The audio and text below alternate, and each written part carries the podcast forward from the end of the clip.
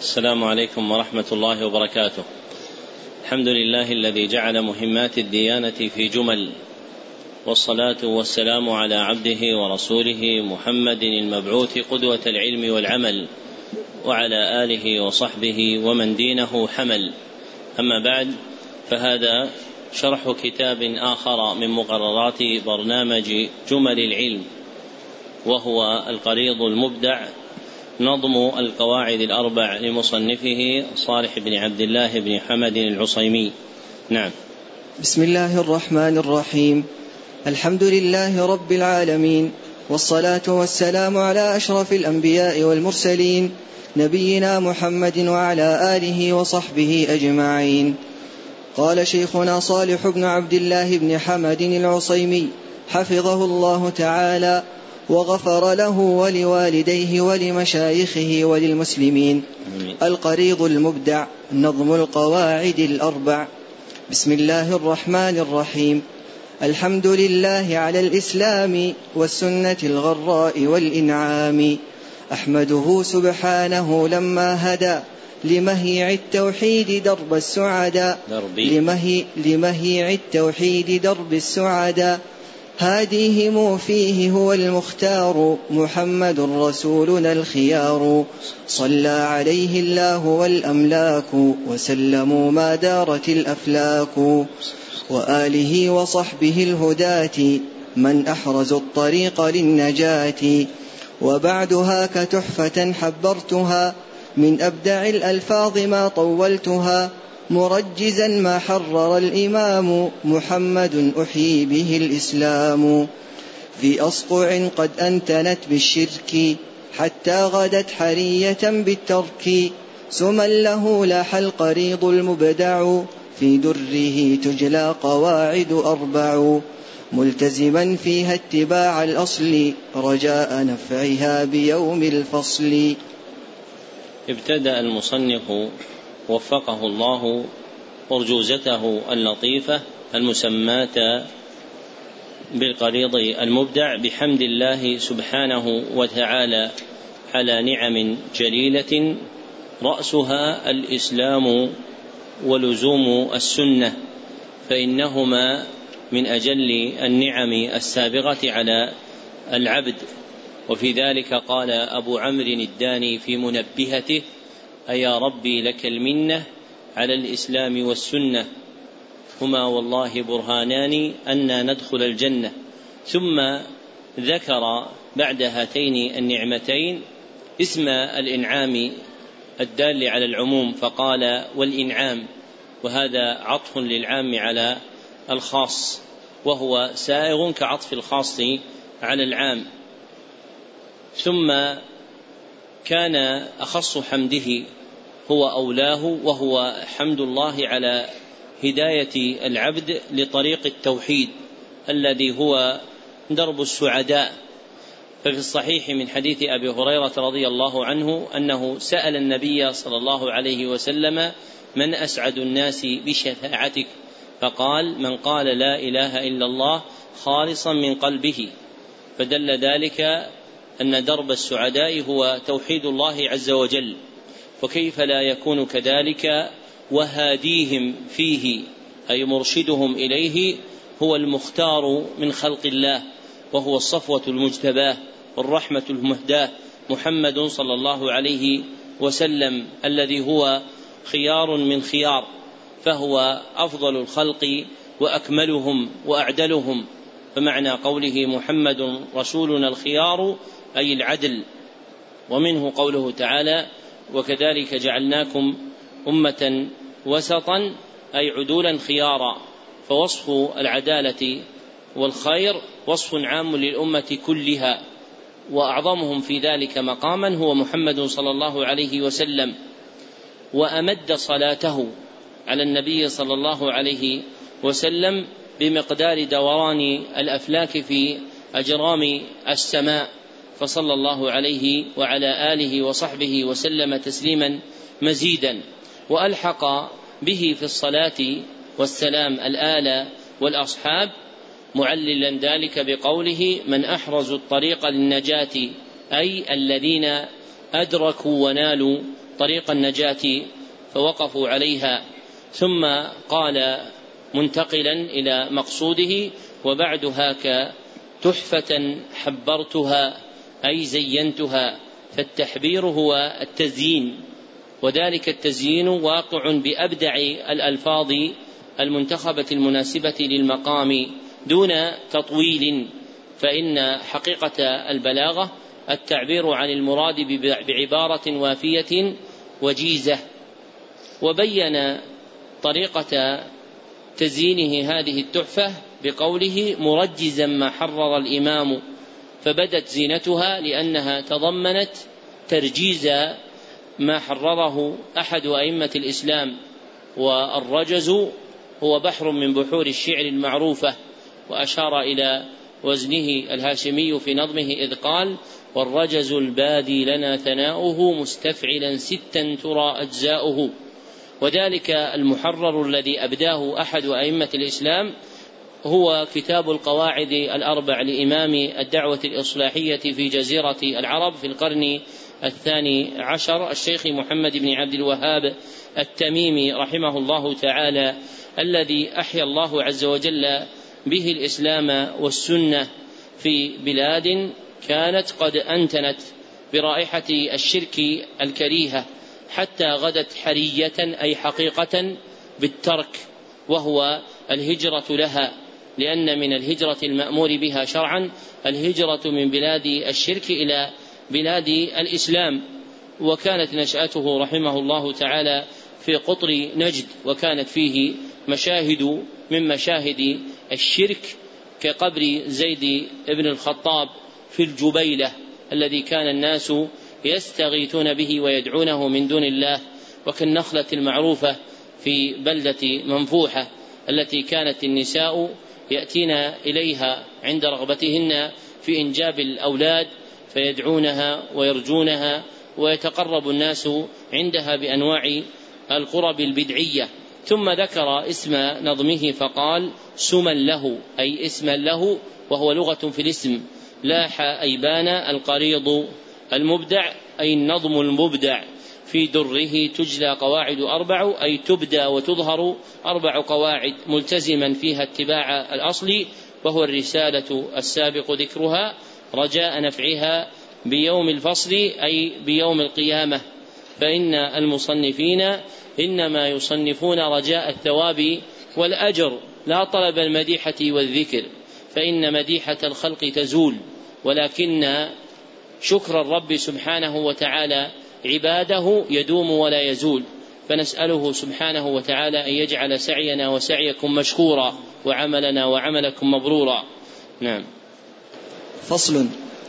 وملة التوحيد نصا تنسب إلى الخليل جدنا وتعرب.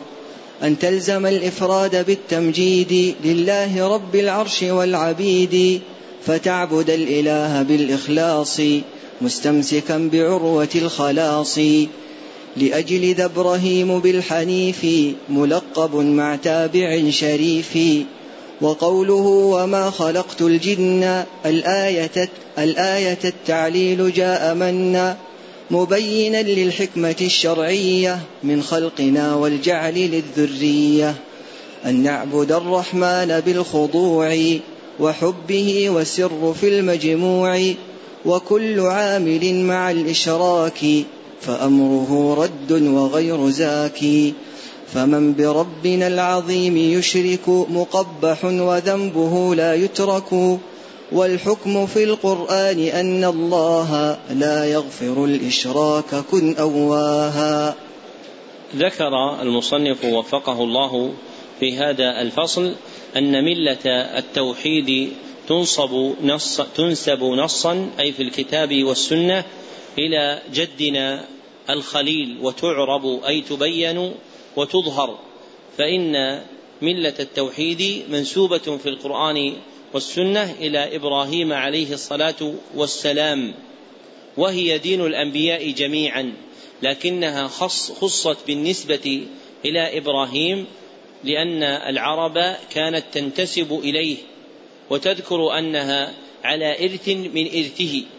فكان من جميل مخاطبتهم بطريق الإلزام حثهم على اقتفاء ملة أبيهم إبراهيم عليه الصلاة والسلام. فإن كانوا صادقين في الانتساب بأنسابهم والادعاء بأن دينهم من إرث إبراهيم فليمتثلوا حقيقة ما كان عليه إبراهيم.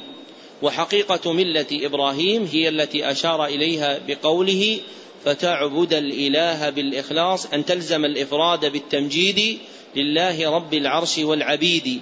فتعبد الإله بالإخلاص مستمسكا بعروة الإخلاص. فحقيقة ملة إبراهيم هي إفراد الله سبحانه وتعالى بالعبادة ممجدا له سبحانه وتعالى معظما إياه. فتعبده عز وجل بالإخلاص. والإخلاص شرعا إيش؟ ها؟ أحسنت. الإخلاص شرعا تصفية القلب من إرادة غير الله. وذلك الأمر إنما يكمل بالاستمساك بعروة الخلاص وهي العروة الوثقى. سميت عروة الخلاص لأن النجاة في الدارين لا تكون إلا بها. والإخلاص يؤدي إلى الخلاص. فمن أخلص لله خلصه الله. ولأجل ذلك فإن إبراهيم عليه الصلاة والسلام لقب لامتثاله هذه الملة بلقب الحنيف ولقب أتباعه بذلك. فإن الله سبحانه وتعالى جعل لقب الحنيف شعارا على إبراهيم عليه الصلاة والسلام ثم أمر النبي صلى الله عليه وسلم وأتباعه أن يتبعوه كما قال تعالى ثم أوحينا إليك أن اتبع أن اتبع ملة إبراهيم حنيفا. الآية. ومن دقائق التصرف القرآني أن اسم الحنيف حيث وقع في القرآن فإنه يجيء منصوبا ولم يأتي في القرآن مرفوعا ولا مخفوضا. لماذا؟ هذه ذكرناها المفروض أنكم كلكم تجيبون. صوتك نعم.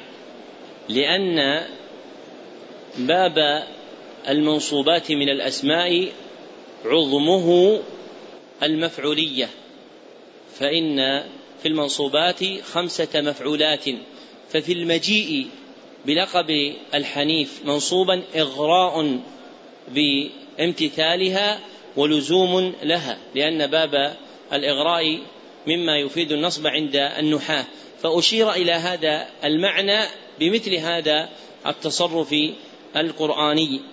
ثم ذكر الناظم أن قوله تعالى وما خلقت الجن الآية أي اقرأ الآية فإن هذه الكلمة التي توضع بعد ذكر طرف من آية أو حديث تجيء على ثلاثة أوجه أحسنها النصب أي اقرأ الآية أو أكمل الآية وهي قوله تعالى وما خلقت الجن والإنس إلا ليعبدون ومعنى قوله التعليل جاء منا أي ذكر لام التعليل في قوله تعالى إلا ليعبدون جاء امتنانا من الله سبحانه وتعالى.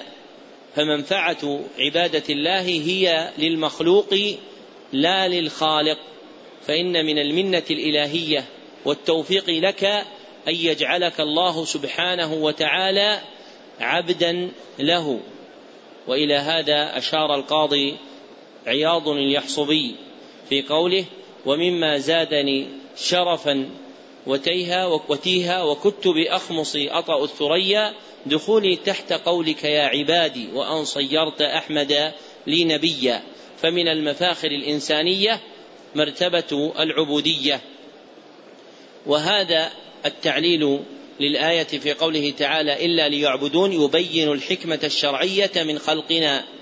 فإن الله عز وجل خلقنا لأجل عبادته وجعل الذرية منا ابتغاء القيام بهذه الوظيفة التي خلقنا لها. وحقيقة العبادة ما أشار إليه بقوله أن نعبد الرحمن بالخضوع وحبه والسر في المجموع أي أن عبادة الله عز وجل مدارها على الحب والخضوع والسر في مجموعهما فإن القلب المشتمل على الحب وحده تزل قدم صاحبه عن كمال العبادة والقلب الخلي عن الخضوع والقلب المقتصر على الخضوع تزل قدم صاحبه عن العبادة فلا يتحقق كمالها إلا باجتماع الحب والخضوع لله عز وجل. ثم ذكر أن كل عامل مع الإشراك أي كل عامل يعمل عملا مع وجود الشرك فأمره رد أي لا يقبل. وغير زاكي أي غير نام غير نام فلا ثواب له. لقول الله سبحانه وتعالى لئن أشركت ليحبطن عملك. أي يسقط فيرد ولا يحسب لك. ثم قال فمن بربنا العظيم يشرك مقبح وذنبه لا يترك. وإنما كان مقبحا لأن الشرك سوء أدب مع الربوبية وإخلال بواجب الألوهية. فأي قبح أعظم من هذا القبح؟ أن يخلقك الله سبحانه وتعالى وينعم عليك ثم تقع في الشرك فيه. ولشناعة هذا الذنب وبشاعته فإنه لا يغفر وهذا معنى قوله وذنبه لا يترك أي لا يغفر. ودليله قوله تعالى إن الله لا يغفر أن يشرك به. فتقدير سياق الآية بالمصدر المسبوك من أن المصدرية مع الفعل إن الله لا يغفر شركا به فهو نكرة في سياق النفي يدل على العموم. ثم قال والحكم في القرآن أن الله لا يغفر الإشراك وهو معنى الجملة المتقدمة كن أواها أي كن رجاعا إلى الله سبحانه وتعالى بما يحبه ويرضاه. نعم. القاعدة الأولى إن الذين كان فيهم أحمد هم أيقنوا بالله ربا يوجد فعندهم ما غيره خلاق له الأمور وحده الرزاق. وإن تكن مناشدا في جمعهم وسائلا لإنسهم وجنهم من أتقن الأكوان في اتساق وأطعم المكنون في الأعماق. قالوا جميعا دون ما اختلاف. الله رب الحي والأسلاف. لكنهم لم يدخلوا الإسلام بقولهم ولا غدوا حراما. ذكر المصنف وفقه الله في هذه القاعدة أن المشركين الذين بعث فيهم محمد صلى الله عليه وسلم وأشار إليه باسمه الآخر أحمد كانوا موقنين بربوبية الله عز وجل ووجوده فإنهم لا يعتقدون أن غيره يخلق ولا يرزق بل الأمر كما قال فعندهم ما غيره خلاق له الأمور وحده الرزاق. وهذا الأمر أوجب في نفوسهم الإقرار بربوبيته عز وجل. وإليها أشار الناظم بقوله وإن تكن مناشدا في جمعهم وسائلا لإنسهم وجنهم من أتقن الأكوان في اتساق أي في انتظام انتظام وأطعم المكنون أي المخفي في الأعماق كالحيتان ونحوها قالوا جميعا دون ما اختلاف الله رب الحي والأسلاف أي رب الأحياء الموجودين ورب الأسلاف الماضين فهم موقنون بربوبية الله عز وجل وإقرارهم بها مما بلي ملي به القرآن الكريم في آيات كثيرة كقوله تعالى ولئن سألتهم من خلق السماوات والأرض ليقولن الله فهم مقرون بأن الله عز وجل هو الخالق الرزاق لأن الفطرة تضطرهم إلى ذلك. فالفطرة المركوزة في النفوس المقترنة بالنظر إلى ما حول العبد تفضي إلى إقراره بربوبية الله سبحانه وتعالى. فقد سئل أعرابي هل تعرف الله؟ فقال نعم. فقيل له بما عرفته. فقال بلسان الأعراب البعرة تدل على البعير والأثر يدل على المسير. فسماء ذات أبراج وبحار ذات أمواج وأراض ذات فجاج ألا تدل على الواحد القهار سبحانه وتعالى. وفي ذلك قال الشاعر تأمل في نبات الأرض وانظر إلى آثار ما صنع المليك عيون من لجين شاخصات بأحداق هي الذهب السبيك على كثب الزبرجد شاهدات بأن الله ليس له شريك. فمن أطلق نظره وأعمل فكره في ملكوت الكون أقر بأن الله سبحانه وتعالى له الربوبية وحده فهو الخالق الرازق المالك المدبر. وكان أهل الجاهلية الأولى مقرون بهذا إقرارا إجماليا لا تفصيليا ومع وجود هذا الإقرار فإنه لم يثمر لهم الدخول في الإسلام ولا حرمت أموالهم ولا دماؤهم ولا أعراضهم. وهذا معنى قول الناظم لكنهم لم يدخلوا الإسلام بقولهم ولا غدوا حراما أي بإقرارهم بالربوبية لم يكونوا مسلمين ولا حرمت دماؤهم وأموالهم وأعراضهم التي تثبت عصمتها بالإسلام. وإقرار المشركين بالربوبية يفارق إقرار الموحدين من جهتين. إحداهما أن إقرار الموحدين تفصيلي وإقرار أهل الجاهلية المشركين إجمالي.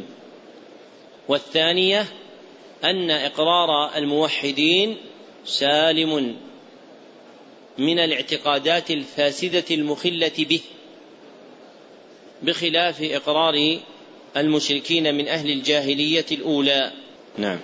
القاعدة الثانية ومن مقالهم لأجل القربة شفاعة توجهوا في الإربة ليحصل الإدراك للمراتب والدفع للأضرار والمعايب. وقد أتى في وحينا القرآن شفاعة حدت مع البرهان بأنها نوعان منها المنفي ومثبت منها بغير حرف.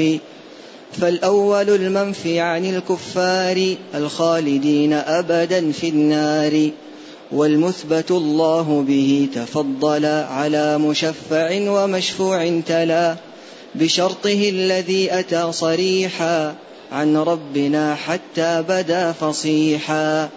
ذكر المصنف في هذه القاعدة الثانية أن من مقالات المشركين الأولين أنهم توجهوا إلى معبوداتهم لأجل أمرين أحدهما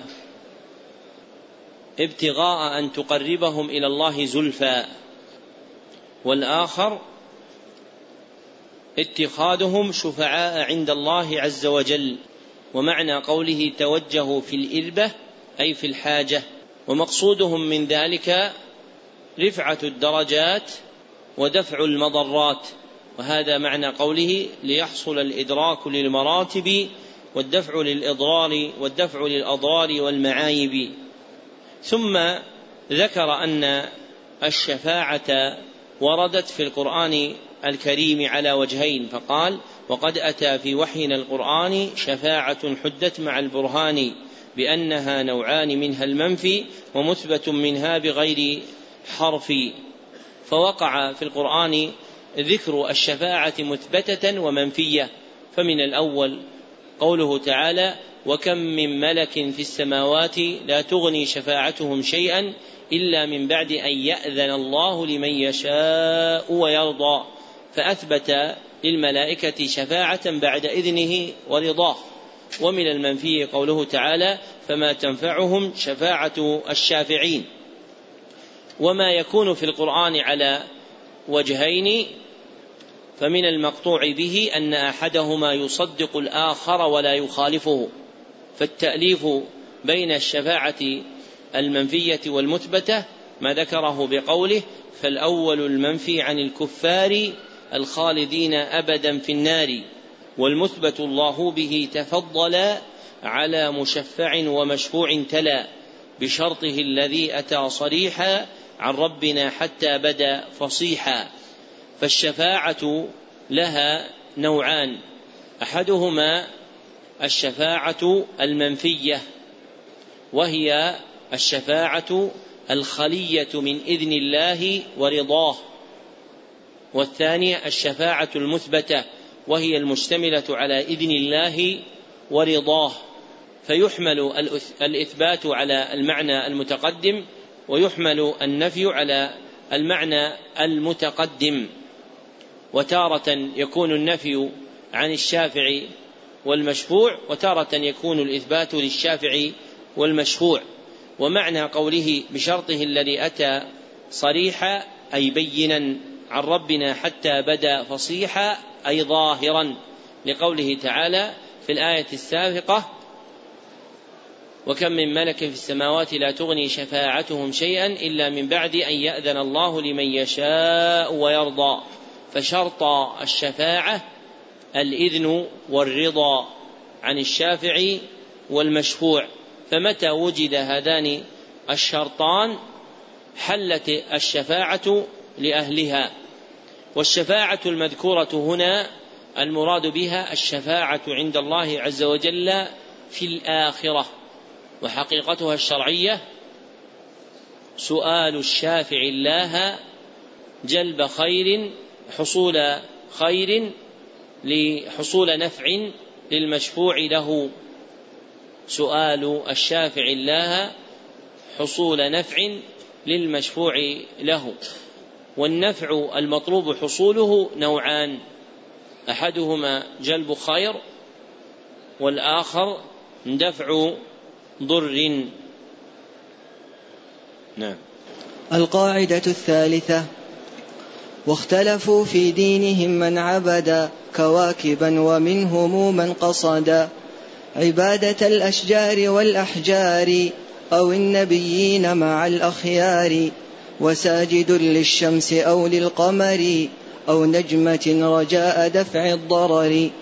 وغيرهم في زمرة الأنواك معظم للروح والأملاك.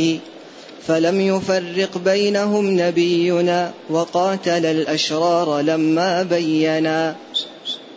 ذكر المصنف وفقه الله في القاعدة الثالثة أن المشركين الأولين اختلفوا في دينهم فأديانهم متعددة بالنظر إلى معبوداتهم فلهم معبودات متعددة هي المذكورة في قول المصنف واختلفوا في دينهم من عبد كواكبا ومنهم من قصد عبادة الأشجار والأحجار أو النبيين مع الأخيار وساجد للشمس أو للقمر أو نجمة رجاء دفع الضرر.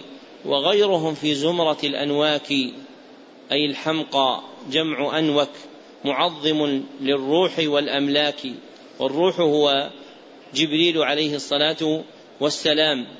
فالمشركون الأولون منهم من كان يعبد الكواكب ومنهم من كان يعبد الأشجار والأحجار ومنهم من كان يعبد النبيين والصالحين ومنهم من كان يعبد الشمس والقمر ومنهم من كان يعبد الملائكة فأديانهم متعددة وجماع أنواع معبوداتهم ترجع إلى نوعين من الشرك.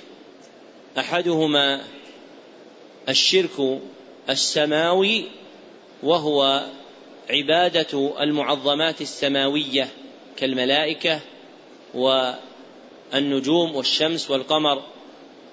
والآخر الشرك الارضي كعبادة الأنبياء والصالحين والأشجار والأحجار. وأئمة الخلق في الشرك الأرضي هم قوم نوح. وأئمة أهل الأرض في الشرك السماوي هم قوم إبراهيم. ذكر هذا المعنى أبو العباس ابن تيمية الحفيد. فإن قوم نوح جاء شركهم من قبل تعظيم الصالحين وعبادتهم من دون الله. وشرك قوم إبراهيم عليه الصلاة والسلام جاء شركهم من قبل الاعتقاد في النجوم والأفلاك. ومع اختلاف معبودات هؤلاء المشركين وتفرقهم فيها فإن النبي صلى الله عليه وسلم لم يفرق بينهم. وقاتلهم لما بين لهم الديانة ودعاهم إلى الإسلام. فعلم من هذا أن الشرك لا ينظر فيه إلى من تجعل له العبادة وإنما ينظر فيه إلى جعلها لغير الله عز وجل. فمن جعل منها شيئا لنبي فإنه كمن جعل منها شيئا لحجر. فحق الله عز وجل لا يقبل الشركة مع غيره ولا يتم توحيده إلا بإفراده. وفي صحيح مسلم من حديث أبي هريرة رضي الله عنه أن النبي صلى الله عليه وسلم قال قال الله تعالى أنا أغنى الشركاء عن الشرك من عمل عملا أشرك فيه معي غيري تركته وشركه. نعم. القاعدة الرابعة الشرك في الأعصار ذي الأخيرة. أصحابه ذلوا أولي الجزيرة. جريرة أصحابه ذلوا أولي الجريرة. الشرك في الأعصار ذي الأخيرة. أصحابه ذلوا أولي الجريرة. لأنهم في كل شرك سبقوا. أضرابهم فغيرهم مستبق فالأولون مشركون في الرخاء. وهؤلاء شركهم بلا ارتخاء. ذكر المصنف وفقه الله في هذه القاعدة الرابعة.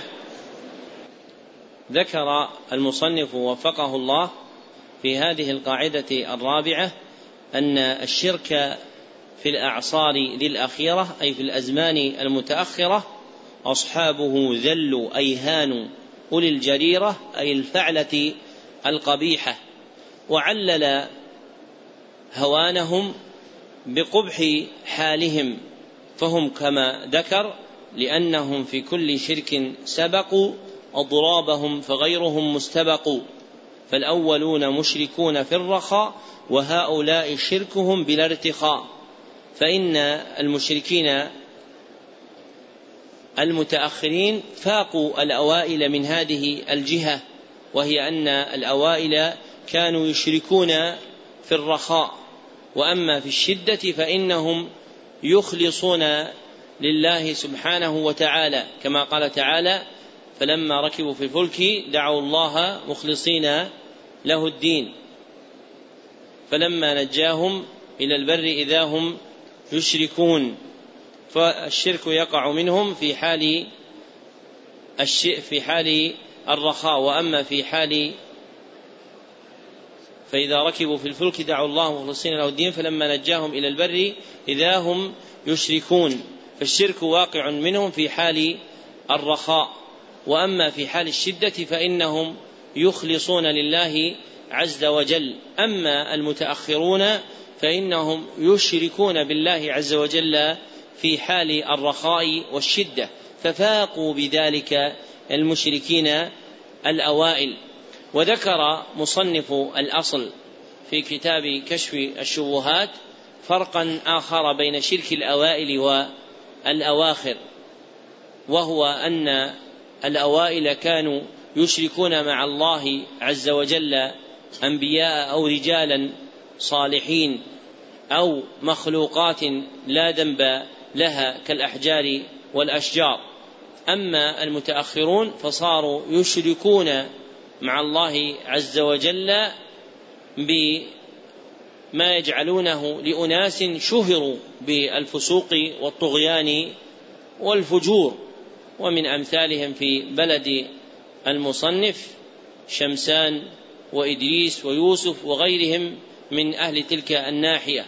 وهم كانوا رجالا يذكرون بالسوء في الدين ومخالطة النساء وأنواع من الفجور ومع ذلك يعتقد فيهم ويلتمس منهم ويدعون من غير الله سبحانه من دون من دون الله سبحانه وتعالى.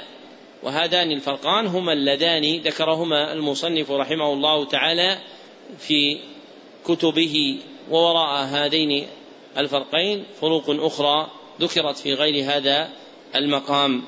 نعم. الخاتمة. فأدركن هذه القواعد لتغنم العلوم والفوائد مع دعوة بالخير للإمام تعداد هاطل من الغمام. أكملتها بطيبة المطيبة حال اشتغالي بالعلوم الطيبة وما برحت نظمها منقحا حتى تبدى حسنها مرجحا. فالحمد لله على الإتمام. ما شعت الأضواء في الظلام. وكتبه صالح بن عبد الله بن حمد العصيمي. غفر الله له ولوالديه ولمشايخه وللمسلمين.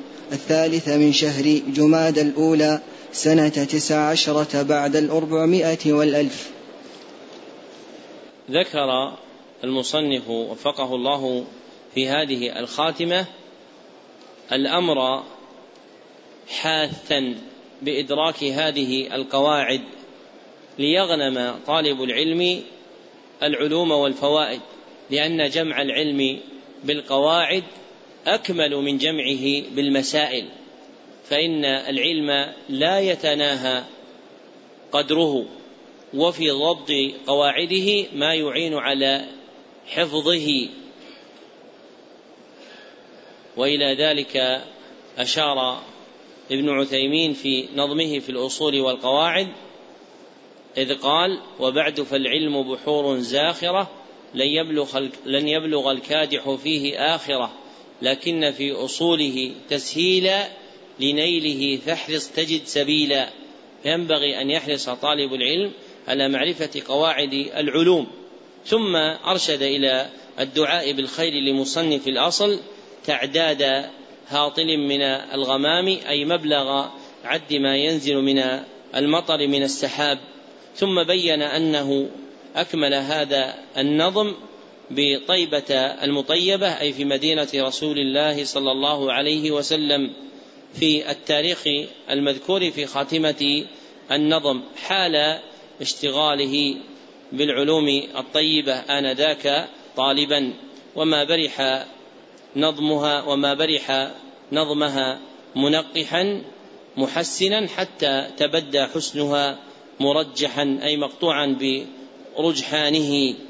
فإن الرأي الخمير خير من الرأي الفطير ومن إعمال هذه القاعدة أن يتأنى المرء في مقيداته من التأليف المنظوم أو المنثور لأن تأنيه يعقب عاقبة حسنة فيحمد ربه على عدم مبادرته إلى تعجيل إخراجه. فإن النفس تحب أن ترى موضعها وفي إبراز ذلك وجدان هذا المعنى لكن قهرها ابتغاء طلب الأكمل هو الذي ينبغي أن يكون عليه طالب العلم. مستصحبا في ذلك نصيحة الكمل. في الدين والعقل من أشياخه حتى يقع كلامه موقعه الذي يرجوه والمرء في تصنيفه وكلامه في العلم ينبغي أن يجعله عبادة عظيمة إذ هي من ميراث النبوة ولم تكمل النبوة لأهلها إلا لصفاء نفوسهم وكمال إخلاصهم فالوارث لهم ينبغي أن يجتهد في التماس هذا في نفسه. وبهذا يظهر نفع كلامه مما يسمع منه أو مما يكتبه تاليفا. ورب امرئ لم يكتب إلا كتابا واحدا شهر عنه وبقي ذكره بين العالمين. فإخلاص النية وحسن القصد إذا اقترن بجودة التأليف كتب الله عز وجل به خيرا كثيرا. ومن لطائف أبي الفرج ابن الجوزي في صيد الخاطر عده التصنيف ولد العالم المخلد فولدك الذي لا ينقطع به ذكرك إن لم تعقب هو ما تنفع به المسلمين من التصانيف والتأليف أو ما تخرجه فيهم من التلاميذ والمتعلمين. ثم ختم بحمد الله عز وجل على تمام هذا النظم ما شعت الأضواء في الظلام. أي ما سرت وتبدت مشعة الأضواء في الظلام. وهذا آخر البيان على هذه المنظومة بحسب ما يواسب يناسب المقام. اكتبوا طبقة السماع. اكتبوا طبقة السماع. سمع علي جميع القريض المبدع نظم القواعد الأربع بقراءة غيره صاحبنا فلان بن فلان ابن فلان فتم له ذلك في مجلس واحد وأجزت له روايته عني إجازة خاصة من معين في معين لمعين واكتبوا تاريخ هذه الليلة ليلة الجمعة العاشر من جماد الآخرة سنة اثنتين وثلاثين بعد الأربعمائة والألف بالمسجد النبوي في مدينة الرسول صلى الله عليه وسلم.